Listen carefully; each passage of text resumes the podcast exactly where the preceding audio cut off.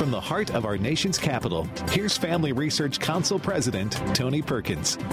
Welcome. Thanks for tuning in. Well, coming up on this Thursday edition of Washington Watch, House Speaker Kevin McCarthy made clear yesterday that the future of the American economy is now squarely in the hands of President Biden. Now, the president can no longer put this economy in jeopardy. We lifted the debt limit. We've sent it to the Senate. We've done our job, the only body in here that's done theirs. Democratic leaders apparently did not think Republicans could unify and accomplish something of this magnitude. It's a bill that might as well be called the Default on America Act, because that's exactly what it is DOA, dead on arrival.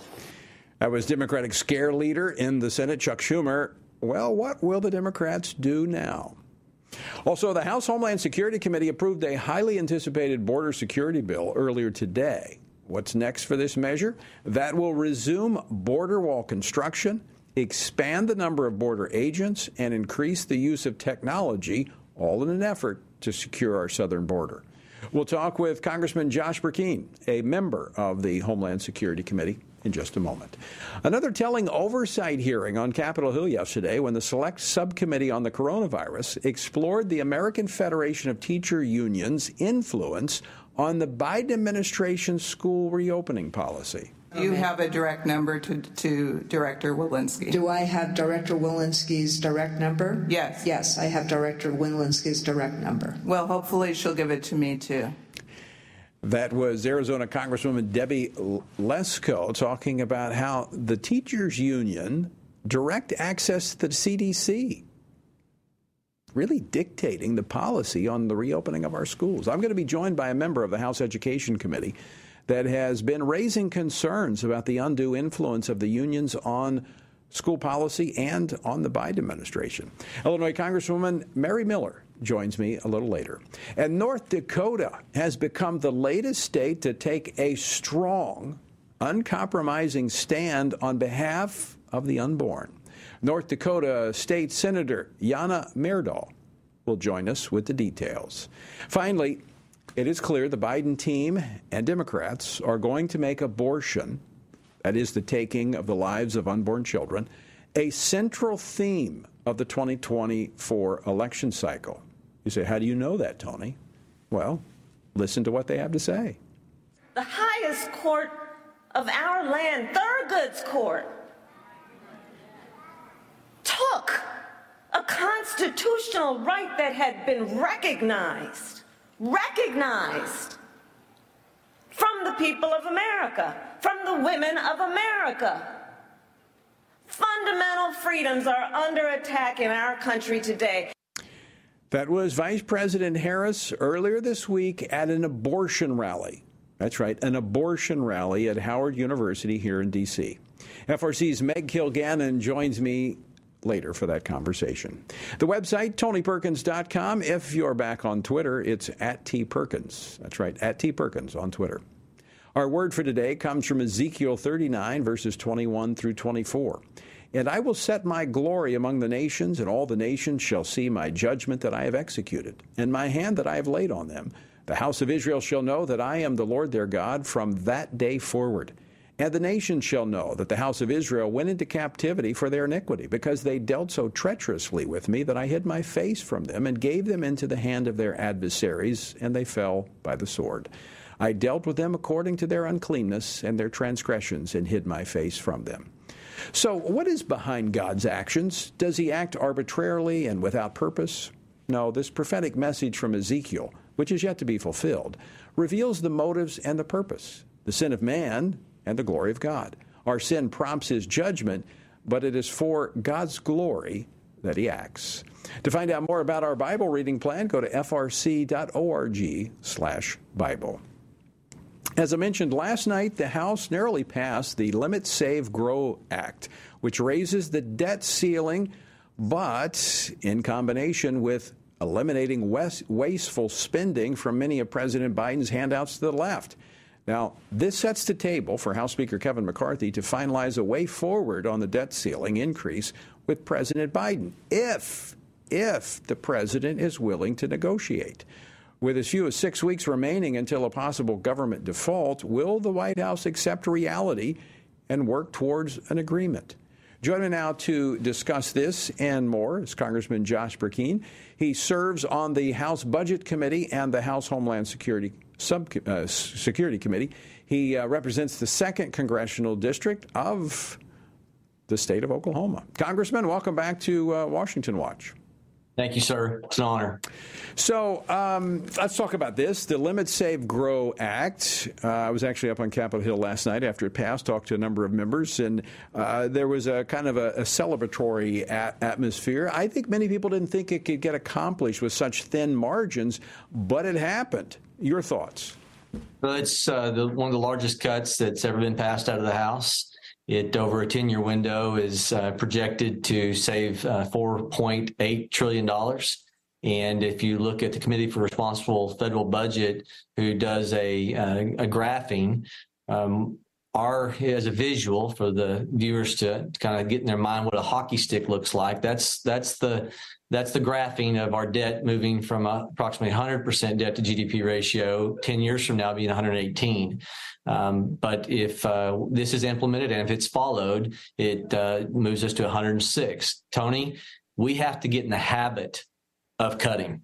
And this is the only opportunity we have as a nation is to grow our economy and we have to start getting serious about cuts.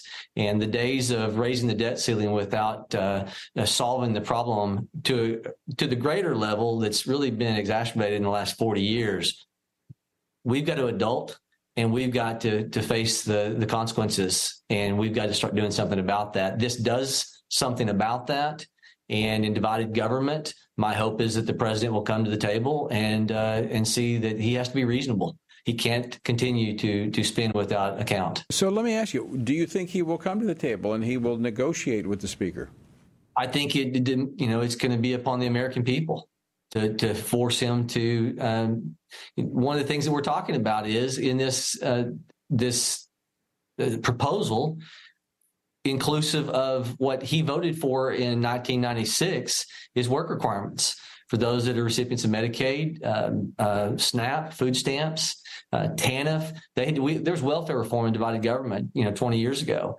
and so he voted for that as a member of the Congress. Said we need less dependency, and so we're we're sending it to him to say, you know, not so many years ago you believed in this, and uh, you know, for for the people that have a biblical worldview, um, we had 1620, 1630s when Jamestown flourished because they kicked away the socialism model that had failed and they started implementing uh, thou shalt not work thou shalt not eat for able-bodied individuals. It's unfair for them to be living off a single mom hustling and and uh, be the recipient when they're not choosing to hustle.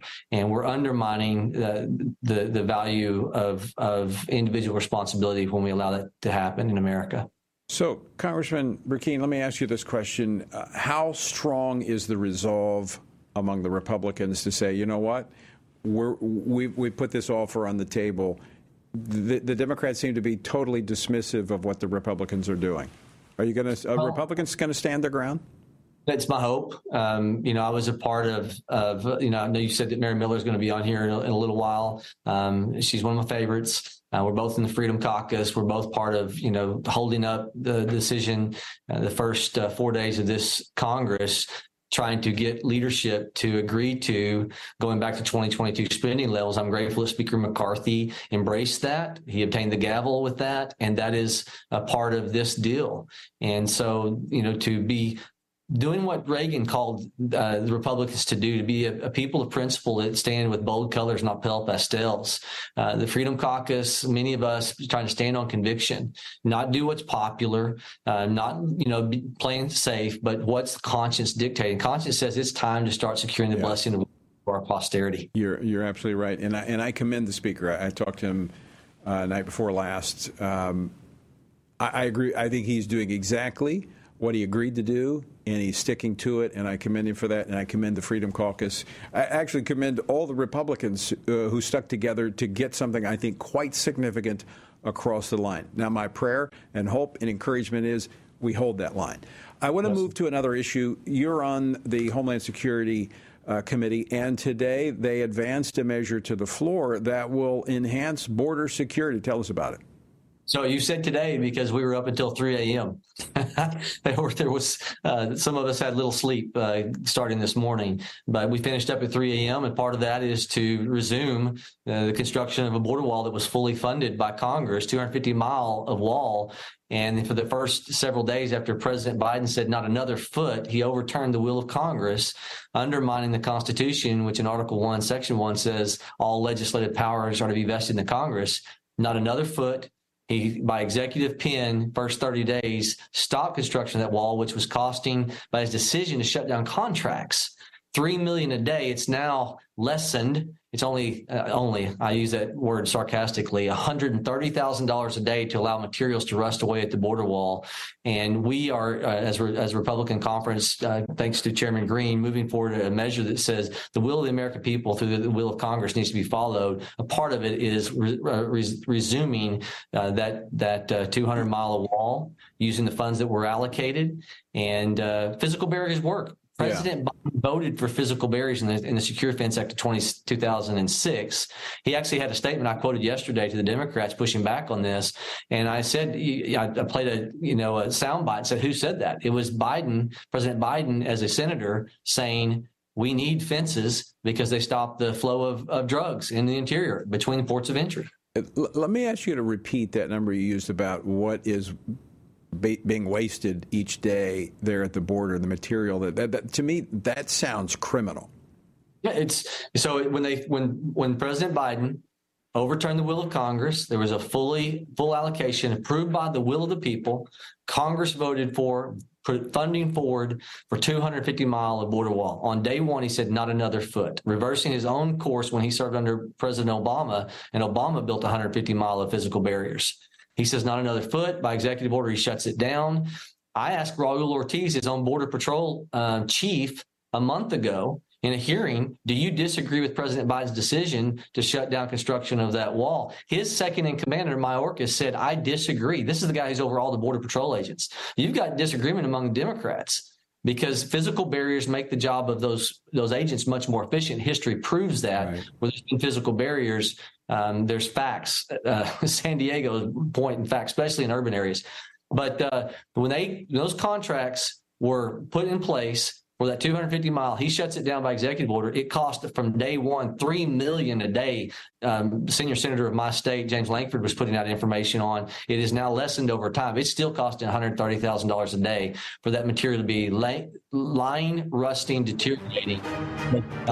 That that's criminal negligence. And in my view, that this is taxpayer money and resources that are absolutely just being wasted. Incredible. Uh, Josh, we're out of time. Thanks for joining us. Uh, appreciate your leadership on Capitol Hill. Thank you, sir. God bless you. See what you do. Thanks for standing for biblical truth. All right. Thank you, Josh. Josh Brecheen of Oklahoma. All right, we're going to continue Washington Watch on the other side of the break. Congresswoman Mary Miller joins me as we uh, we talk about this cozy relationship between the teacher unions and the Biden administration. You heard the clip at the beginning of the program where um, the the president of the teachers union, Randi Weingarten, has the cell phone number of the CDC director, kind of giving her her orders. Don't go away. We're back. Today, more than ever, men need a reminder of what biblical manhood looks like and to understand God's good design for them to serve as provider, instructor, battle buddy, defender, and chaplain. They need a battle plan to truly live out their role. Family Research Council's Lieutenant General Jerry Boykin and Dr. Kenyn Cureton's book, Strong and Courageous, a sequel to Man to Man, offers this battle plan so that men can pursue their God given responsibility in a culture quickly turning away from God's design. The authors unpack the Old Testament book of Joshua as the focus of their study, asking readers to look to his leadership to help consider and apply the key principles of biblical manhood. It's time for men to accept their role in the family and community and truly embrace their God given purpose. To order your copy of Strong and Courageous, A Call to Biblical Manhood, go to frc.org slash strong and courageous. Again, that's frc.org slash strong and courageous. Christians must be sure to faithfully think about the issues that have taken our culture and many of our churches by storm from a biblical perspective. Family Research Council's David Closson, along with co authors Denny Burk and Colin Smothers, released a new book, Male and Female He Created Them, a study on gender, sexuality, and marriage to help Christians better grasp the Bible's teaching about these issues. This study presents a biblical view of homosexuality, transgenderism, and marriage. With this new resource, readers will be given guidance on specific questions related to preferred pronouns, identity, intersex conditions, and other matters that our churches must be discipling their members to respond to with love and biblical conviction. As part of the study, readers have access to supplemental videos by Dr. Albert Mohler, Dr. Heath Lambert, Reverend H.B. Charles, Dr. Christopher Yuan, Dr. Rosaria Butterfield, and others that expand and elaborate the themes of each chapter. To purchase a copy, go to hecreatedthem.org. Today, we find that global persecutions of Christians is growing more menacing every year. Family Research Council's Lela Gilbert, Arielle Del Turco, and Lieutenant General Jerry Boykin's book, Heroic Faith, shares personal stories from those who have endured religious persecution and gives a close look at the dire situations Christians often face due to dangerous and sometimes deadly opposition to their faith. The book's true stories of persistence and faithfulness amidst crisis offer inspiration and hope. Heroic Faith also provides insights into the ideologies driving the hostility and persecution, what steps the U.S. government might take to help, and how readers can best respond to the struggles of the faithful. It is critical for us to learn from our brothers and sisters who are suffering deeply and to do whatever we can to help.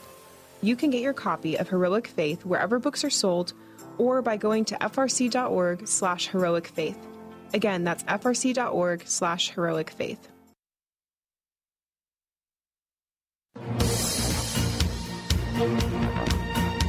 Welcome back to Washington Watch. I'm your host, Tony Perkins. Good to have you with us on this Thursday. The website, tonyperkins.com. All right, in testimony yesterday before the House Select Subcommittee on the Coronavirus Pandemic, American Federation of Teachers President Randi Weingarten insisted that she and her colleagues did not conspire with the CDC to delay school reopenings more than a year after the COVID pandemic began. Now, we all remember that many schools, particularly in blue states, remained closed despite evidence from other developed countries and local private schools that schools could open safely. Now, the catastrophic results of those closures to both student achievement and overall health, physically and mentally, uh, cannot be overstated. Joining me now to discuss this and more is Congresswoman Mary Miller. She serves on the House Education of, on Agriculture as well as the House Committee on Education and the Workforce. She represents the 15th Congressional District of Illinois. Congresswoman Miller, welcome back to Washington Watch. Thank you. It's always a privilege to be on here. So, any surprises here when we look as uh, the, the Select Committee dug down and saw this collaboration with a teachers' union and a government entity that was tasked with governing the health, the CDC? No surprises whatsoever. And, you know, they shrink from the light. They don't want uh, transparency or accountability, but praise God, there are people here in Congress that are pursuing the truth on a lot of fronts.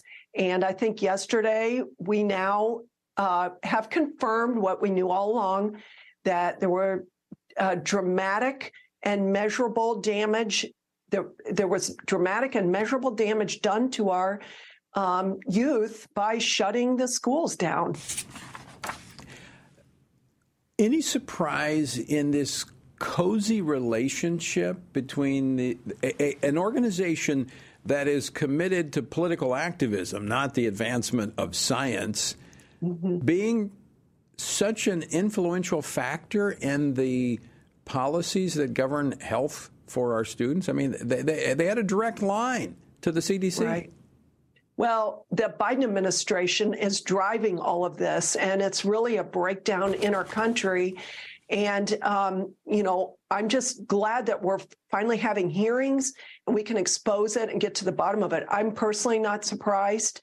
I, I think it's what we knew all along, but it's being proven. And I've said before, uh, these people lie without shame, and a tree is known by its fruit. Maybe someone is involved in a lie or whatever, but when you're constantly lying, when it's egregious, um, like, you know, just completely deliberate lying, uh, you know, you are a liar. And, you know, I think even Randi Weingarten refusing to, uh, when given a chance, would you uh, walk back? Would you change the policy knowing what you know now? And she wouldn't answer the question.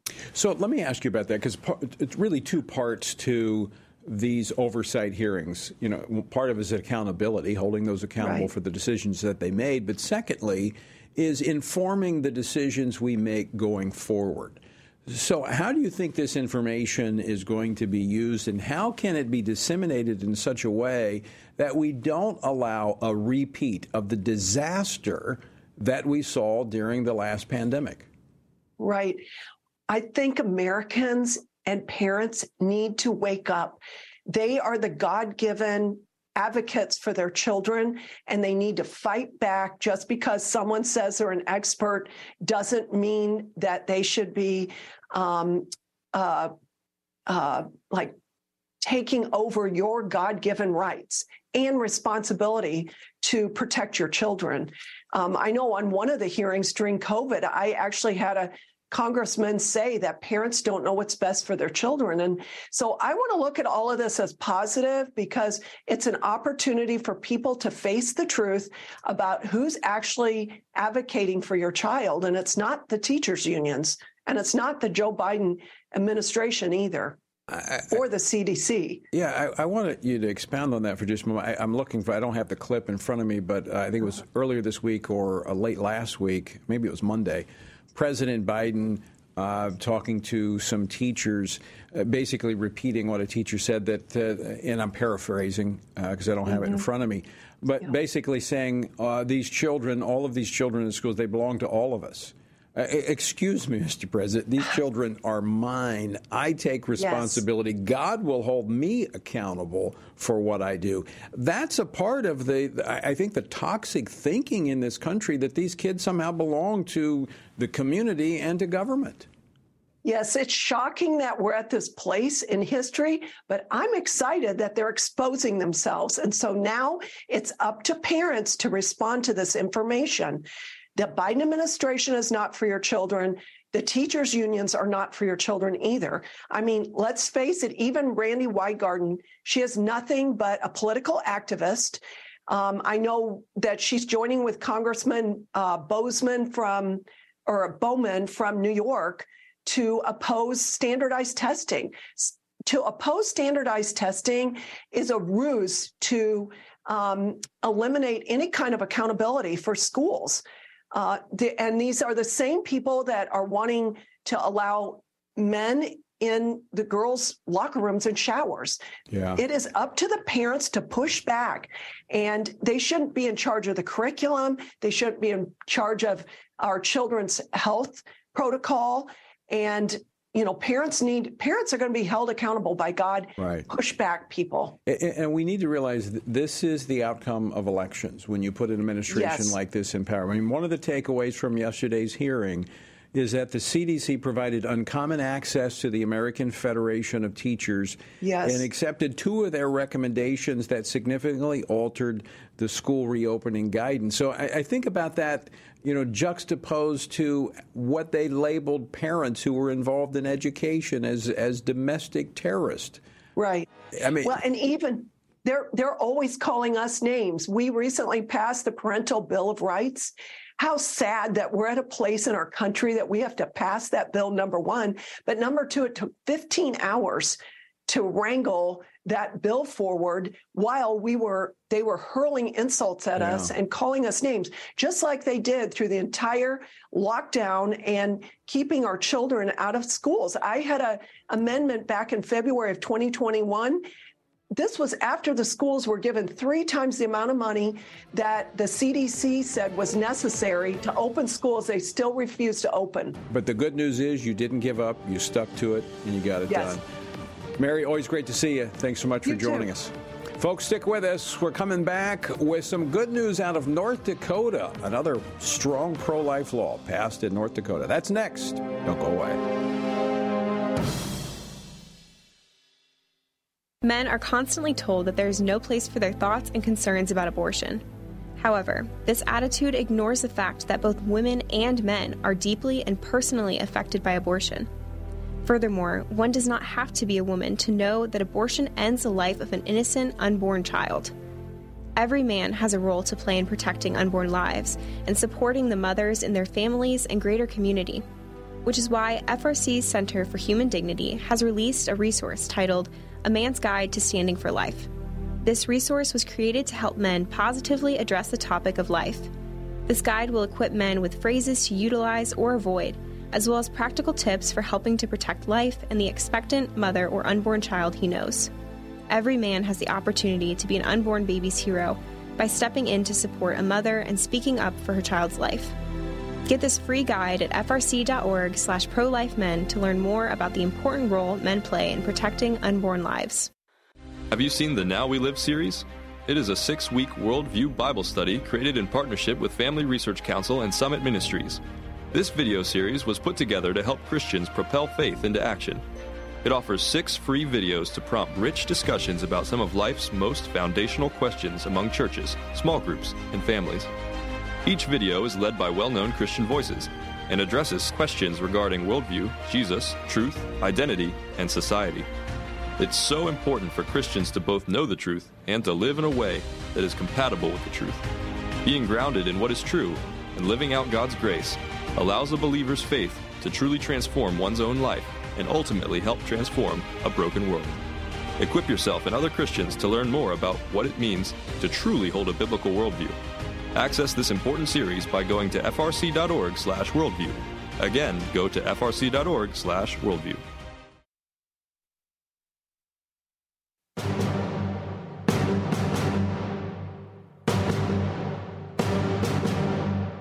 Earlier this week, North Dakota uh, Governor Doug Burgum signed a law to provide robust protections for unborn babies, joining Georgia and Florida as the, the states are enacting some really strong pro life legislation. And this is encouraging. Um, the battle is, is going on in the states. Of course, we're advocating that there's still uh, work to be done here in our nation's capital. But this is what our system allows. And uh, I'm excited about this. This is good because states are challenging states to protect unborn children. Well, joining me now is the sponsor of this uh, great piece of legislation, North Dakota State Senator Janne Myrdal. She represents the 19th district of the state. She's uh, the Senate leader on life issues. Senator, welcome to Washington Watch.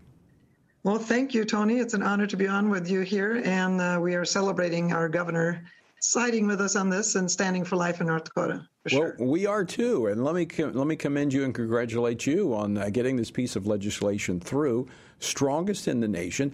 Uh, describe for our viewers and listeners what this law does. Well, what it actually does, Senate Bill 2150, uh, it protects life from conception. Um, we have uh, the only exceptions are life of the mother throughout the pregnancy, of course, and uh, there are rape and incest exceptions up until about six weeks. Now, these are laws that were actually on the books for about 20 years in North Dakota, but of course, uh, held hostage by Roe, as you well know. And uh, when the Dobbs decision came, we went to work uh, along with a lot of pro life organizations here in North Dakota. We went along pre-session here and said, okay, let's now clean up our, our, our century code and our abortion language, and let's undergird uh, what's been since before statehood in North Dakota. We've been a pro-life uh, state, and so it protects women and children. And we've also done several other laws that are giving alternatives to abortion programs and undergirding women after after those babies are born as well. Now, you mentioned it kind of clears up the language. You, you, were way ahead of the rest of the nation in many ways because you had, uh, I think, a, a trigger ban or a trigger law that was in fact uh, in, a, uh, in place back in 2007, and then you uh, had the heartbeat bill, if I'm not mistaken, back to uh, 2013. Uh, so, in the wake of Dobbs, this gave you the ability to do these things, and so this is just going back and kind of uh, arranging those as they need to be under the current jurisprudence. Is that correct? That is correct. And currently, of course, we were also in uh, a lawsuit as soon as Dobbs came and we uh, our loss became effective. The abortion industry sued the trigger bill. Uh, the, the heartbeat ban is at the Eighth Circuit Court, uh, but they have no authority to really not let it stand. So we figured let's get ahead of the curve here. And uh, so we've been in lawsuits back and forth for the last eight, ten months. Uh, our Supreme Court, strangely, a few weeks ago, found a right in our Constitution to abortion and the word health, and the they decided that on a 1914 medical journal, apparently. So uh, not very, very, very much jurisprudence, if you will, uh, Tony. But so we said no. Um, we're going to pass this law. We're going to make it effective immediately uh, with an emergency clause. So immediately when the governor signed this, this is a new law, a new chapter. We just consolidated it, worked with the medical associations, and the only ones that opposed this was Planned Parenthood, and you know why? Yeah, uh, that's a billion-dollar abortion industry. So you're absolutely right. So Senator Myrdal. What would you say to your fellow state legislators in, in other states who might be hesitant to move forward with such, uh, you know, strong protections for the unborn? I would say be bold. We are on the right side of this issue, right? You and I know that. Uh, I think this is the time. And like I've told the governor here, I've told lawmakers here, if we don't get this one right, um, it doesn't matter how much oil we pump or how much agricultural product we produce in North Dakota, and we're great at both, right? Uh, because if we don't get this fundamental thing of the protection of the unborn, which is the civil rights issue of, of, of our uh, generation, uh, if we don't get that right, uh, God's not going to bless our states and bless our economy. So, so be bold. I mean, what do you have to lose? And uh, if anybody wants to know what we did here, you know, feel free to contact me or, or you or anyone. This is the opportunity. This is the season to do what is right for the unborn and for women. I, I, could not agree with you more, Senator. I mean, we've been given entrusted this moment. We have an opportunity to move forward. And again, I, I commend you for taking that and not sitting there contemplating it, waiting, but moving boldly immediately when you're given the opportunity. And, and I hope other states will follow your lead and, and do the same thing. What kind of response have you gotten from your constituents?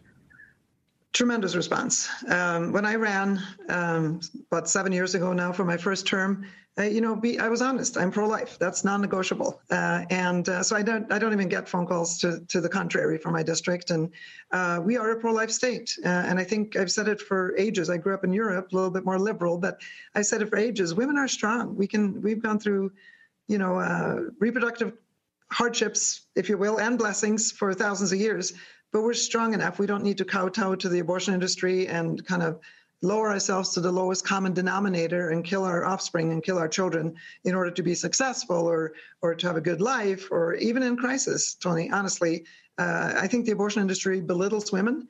And that's one of the messages I've said over and over again. Let's let's be strong, walk out the door, and and we can handle that. And then let the community, the village, if you will, I hate to use that word, and the churches and the state come around those people in crisis and walk through it together. Uh, we can do this. Well, Senator, thank you for being an example of that strength and uh, and taking bold, courageous stands for the unborn. We appreciate it, and we're grateful for your leadership. Well, we're grateful for all you do too in your organization. God bless. All right, thank you, Senator Myrdal of uh, North Dakota. You know, actually, that's the only state in the union I have not been to. Been invited a few times, but it's always in the winter. I don't think I'm going up there in the wintertime. All right, when we come back, we're going to continue our conversation about two issues we've talked about already today. We're going to talk about education and the the undue influence that these unions have on the classrooms of America. And while some here in Washington don't want to talk about the abortion issue or the issue of life, primarily on the Republican side, the Democrats are not hesitant at all. In fact, president's making it a central part of his campaign for president in 2024. That's next. Away. Are you prepared to pray, vote, and stand for biblical truth? It is imperative that Christians pray for their community and culture to steward their role as a citizen by voting and to stand for biblical truth. This means that Christians must be intentional about seeking after the Lord in all things you can join Family Research Council and FRC Action President Tony Perkins in this mission as he hosts the Pray, Vote, Stand broadcast to inspire brothers and sisters in Christ to turn their attention to the Lord first and in every compartment of their lives. Tony is joined by experts, elected leaders, and Christian leaders for this weekly half hour program to help you see through the fog created by the biased mainstream media. Watch the Pray Vote Stand weekly broadcasts and commit to pray for our nation, to stand for truth, and to seek the Lord first. Just go to prayvotestand.org. Again, that's prayvotestand.org.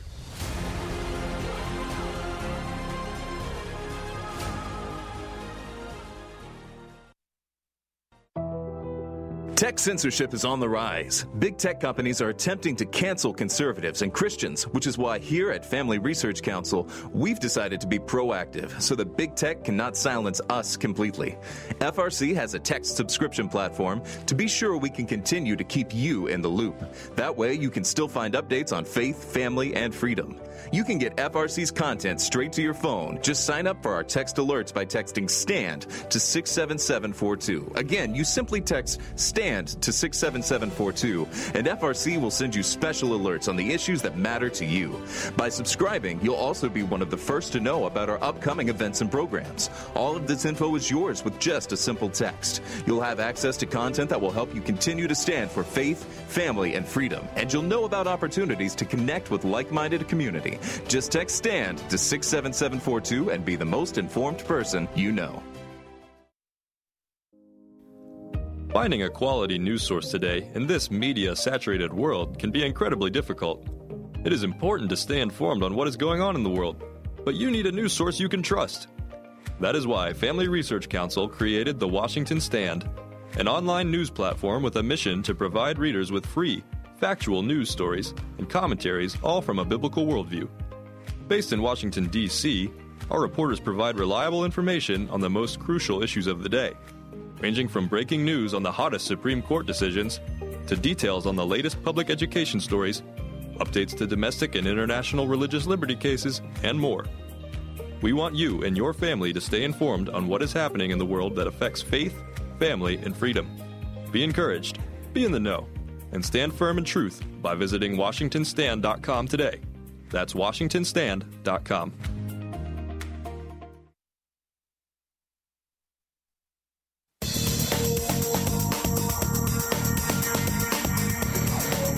This is Washington Watch. I'm Tony Perkins, your host. Good to have you with us on this Thursday afternoon. Now, many of you this week have taken the SageCon survey. Now, you might uh, be hearing that for the first time. Earlier in the week, I had uh, Dr. George Barna was on talking about SageCon, spiritually active, governance engaged conservative. There's a high probability, high probability that if you're listening to this program, watching this program, you are a SageCon. But there's a way for you to find out for certain. There's the acid test.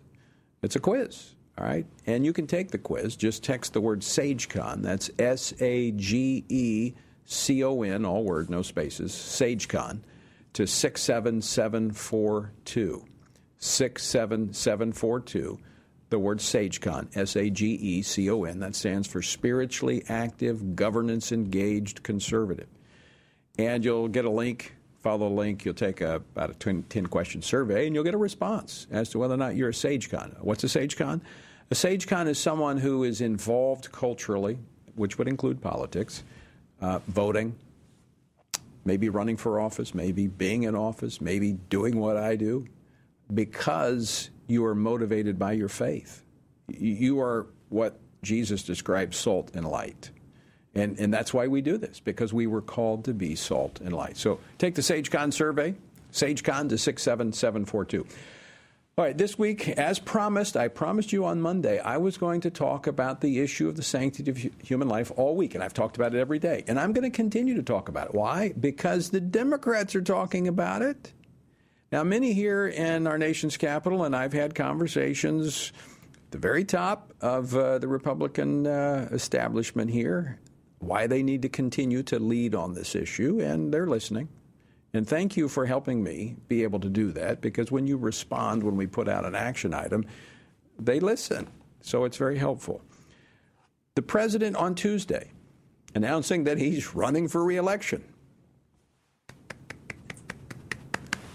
Not quite cr- crickets, but uh, it was all those gla- those uh, golf claps that you heard around the country.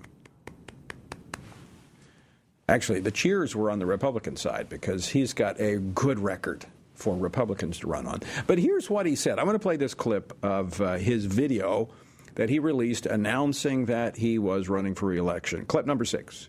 MAGA extremists are lining up to take on those bedrock freedoms, cutting Social Security that you paid for your entire life while cutting taxes for the very wealthy, dictating what health care decisions women can make, banning books, and telling people who they can love, all while making it more difficult for you to be able to vote. Now, honestly, I, I, I don't do this flippantly. I, I really don't. Because I, I do think it's important that we respect the office of president and that we, um, you know, I, I just think we're supposed to. I think we're supposed to pray for him, and I do. I pray for the president almost every day. Um, I pray that he would do the right thing because I because I want to live in a country that's blessed for doing the right thing, not cursed because of the evil that is being pushed by this administration. But the president's lying. Okay, I, again, I don't say that flippantly. You've heard on this program repeatedly that the Republicans are not going to cut Social Security and Medicare. That's not what they're doing. But he continues to say that because they want to scare people. But notice what he's talking about when it comes to fundamental freedoms. He's talking about abortion. He's talking about this whole transgender ideology that's being pushed on our children. Now, if you think, well, he just made that in a passing statement. Well, here is the same day the vice president made this statement. Uh, she had this to say here in Washington, D.C. at Howard University. Clip number seven. The highest court of our land, Thurgood's Court, took a constitutional right that had been recognized, recognized from the people of America, from the women of America. Fundamental freedoms are under attack in our country today. I mean, that's scary. Not fundamental freedoms being taken away, but the vice president, she's scary. She really is. She's scary. Uh, because she is solely focused on killing unborn children. She was two weeks ago. She was out in Los Angeles at a women's march saying the same thing: that democracy is under attack by these individuals who are working to protect the unborn. That's scary. She is a scary person. Well, joining me now to uh, to talk more about this is Meg Kilgannon. She is our educational expert, senior fellow for educational studies here at the Family Research Council, and we're going to talk education. But we're also going to talk about this agenda item of Democrats. Meg, welcome back to the program. Thanks. It's great to be here. All right, I want to get into your area of expertise of uh, of education, but I, I had to uh, I had to vent. Uh, this is a big issue, and the Democrats continue to talk about it. The president's talking about it. Almost every other word out of his mouth is about taking the lives of unborn children. And if Republicans won't stand up and defend it, and, and, and let me put this in, I, I got to be very careful about this. I don't want to come across with a broad brush because we just heard the state senator from North Dakota who was anything but being silent on this issue. So I'm talking about some here in our nation's capital right. that are saying this is a state's issue. States may be taking the, the, the point position on this and doing the, the, the bulk of the work, but we still need to talk about it here. No, absolutely. And that that whole setup, the the clips that you played, that that's classic Democratic Party politics, right? The politics of fear and the politics of framing everything as if mean people are trying to take things away from innocent, hardworking Americans, when exactly the opposite is the case um, as a voter, it offends me that the way they the way they speak about these things. But we got to call them out. Yes, to try to frame the the concept of freedom as the ability to end the life of a child in his or her mother's womb. That's just offensive. I don't know. Maybe it's just me, but the vice president was Howard at Howard University for a reproductive freedom rally I mean, uh, it, last time I, I, I, checked the headlines, there are a lot of things happening in this nation. Inflation going th- through the roof, interest rates, uh, the the world is teetering, and, and that's what they're focused on. And they accuse us of being the ones talking about it. Well, we're simply responding to what they're trying to th- cram down our throats. Right, and they package it in the, especially in the in the little Biden ad or whatever he's calling his announcement speech. Um, they package it with abortion and the quote unquote book banning. Right. Which, you know, is just parents saying we'd rather not have pornography in the library for our kids, right? The things that they say, they, the opposite is in fact the case of what's happening. Well, great transition to the education issue uh, because that's exactly what that was about. Uh, but I did want to I, I did want to ask you a question before we get to the education issue. How many times do you think he had to take that commercial? I bet I- the reason he did it that way is so that he would get it right, and I, I, I just have to imagine he didn't get it on the first take. I imagine not. And they don't have the Cracker Jacks video people that we have here at FRC to work with, so it probably did take them a long time to come up with that. So let's talk about the education issue. You heard earlier, uh, we had uh, Congressman uh, Mary Miller on uh, talking about the testimony of uh, the sub the select committee on the coronavirus yesterday, where uh, Randi Weingarten, you know, a union person, yes, um, undue influence. I mean, ha- has the cell number of the director of the CDC. I didn't play that clip. Oh, I did play it at the top of the show, but. Uh, the, the cell number of the CDC director and members of Congress were saying, "Well, I don't even have that number." Right. well, I, you know, I have a personal anecdote about this. A friend of mine had had elementary school age children in schools in a, in a county near Richmond, Virginia, and they had their reopening plan all set to go. And she was telling her kids, "Yes, we're going to go back to school on Monday," and they were so excited. They miss their friends. They're old enough to still love their teachers and to be in that innocent part of of uh, a school age life. And um, and I, she we, we were talking on the phone and she said they were going back and I said, "Well, you know, our school board in in Fairfax is meeting this week and they're not going to open our schools and your union is not going to let your schools open either."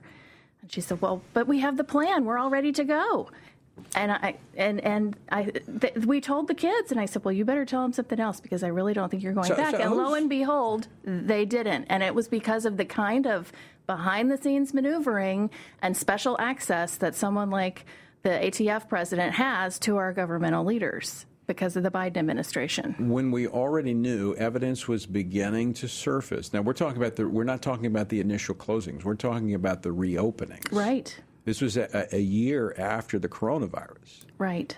where we knew we were having um, ex- eh, were high levels of depression among children, uh, children falling behind. Yes. There were a lot of issues. Yes, and children all over the world were going back to school in person and there were no issues, right? We had evidence. Well, we, we also had evidence that children were the least uh, likely to suffer uh, dramatic effects from Right. cor- the coronavirus. Right. But they had so they had so terrified the entire population and especially uh, teachers and um, you know basically the Democratic voting base, right?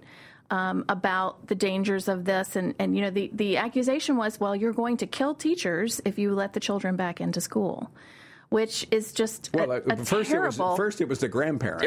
Right. You're going to kill your grandmother if you go out of the house and you go see your grandmother. You're going to kill them. right. Now, if you go to school, you're going to kill your teacher. I mean, this is just a terrible, terrible situation to, to create for any any. But it's it, but it's you you mentioned it earlier. It's a typical tactic of the left. The it is the of fear. fear mongering. Yes, yes, Because you can move a people when you scare people. right, right. And and I I would the alternative to that is the politics of what's possible, right? The the politics of hope and and speaking about. What what we envision for a positive future moving forward, which is what I would love to hear from people on the other side. So, well, let's talk about that silver lining coming out of uh, this fear mongering that we've we've witnessed in the last few years. Parents are stepping forward and taking charge of their children and of their local schools. They are, and it's great to see. Um, we are hearing so so frequently from people in the grassroots about the facts that they've they've taken over their school board and they're able to put through policies. And do we have information about this particular topic or that particular topic to help them in their work? And fortunately, we do. So it is And that, that's actually a part of what the president was saying in his announcement about the book ban. about the book banning, right? Um, you know, it, it, I, I, heard a great illustration about this um, uh, where a, a, a parent, or actually, it was a school board member, pushed back on this issue. Uh, because their first school board meeting after they got elected, they were talking about these books being right. inappropriate, and, and the attorney for the school board said, "Oh, uh, that's book banning. We don't engage in book banning." So the next meeting, the, the, the new school board member was better equipped and said, um, I, I want to put this Playboy magazine into the school library. I'm going to donate it. No, oh, we can't do that. That's inappropriate. Mm-hmm. You mean you, you would ban this? Ban, yes. Well, that's exactly the point. No one is banning any books the the the process of selecting appropriate reading materials and appropriate library materials for educational right. purposes is the exact opposite of banning books. Well, well the issue and, is the line of what's appropriate and what is not. That's yes. what we're to talk. That's what we're right. talking about. Right. Who's going to determine what is appropriate and what is not? It's not about banning books. Certainly not. We, I, that that is completely beyond the scope of the conversation. Except when political political purposes, you want to exploit people's fear. Right. Then you want to it's, talk it's about one of that those, issue. It's one of those dog whistles. Right. Banning. We're certainly not doing that. There are there are educational materials that are appropriate for schools, and there are other books that are certainly free to be published in the marketplace, but that I, as a parent and a taxpayer, and, exactly. do not have to fund. Right. right. My children are exposed to that. They're exposed to the children who are exposed to that, and it's my tax dollars that pay for it. And I have a voice in that. Absolutely, absolutely. And we, you know, we do live in a in a democracy, as they well, like to say. It's under attack. Right? It's under attack by they want uh, a democracy the on, president. on everything yeah. but this topic, right? Well, everything but what they don't want people to change. Right. Um, and, and that's why we have to be engaged. Now's the time, actually, to be thinking about school board elections. Yes.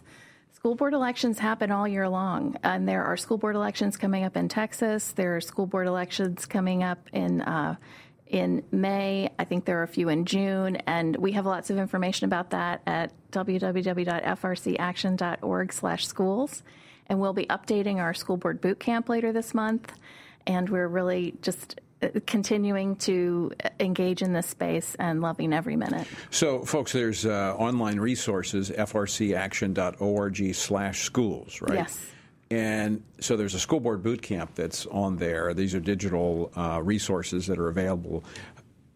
But are we uh, are we looking at uh, another school board boot camp coming up? Yes. Okay. Yes. Right. And the next so one. So you'll let me know. Yes, I will let you know and our listeners and viewers will know as well. So, folks, it's a great opportunity to be, number one, praying about what the Lord would have you to do. Now is not the time to step back.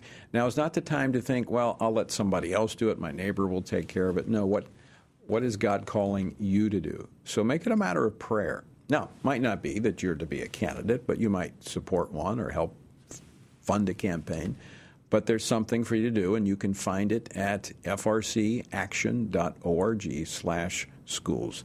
Meg Kilgannon, thanks for stopping in today. Thanks for having me. It's great always, to be here. Always great to see you.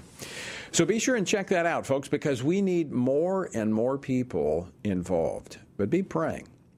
This is a challenging time, but God has entrusted us with this moment. So let's do our part. Until next time, I leave you with the encouraging words of the Apostle Paul, found in Ephesians 6, where he says, When you've done everything that you can do, when you've prayed, when you've prepared, and when you've taken your stand, by all means, keep standing.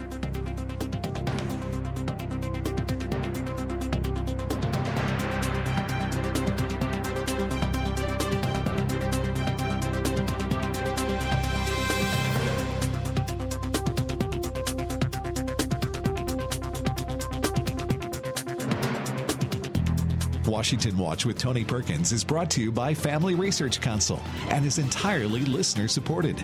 Portions of the show discussing candidates are brought to you by Family Research Council Action. For more information on anything you've heard today, or to find out how you can partner with us in our ongoing efforts to promote faith, family, and freedom, visit TonyPerkins.com. Also, to leave a comment about Washington Watch, call our watch line at 1 866 372 7234. That's 1 866 372 7234.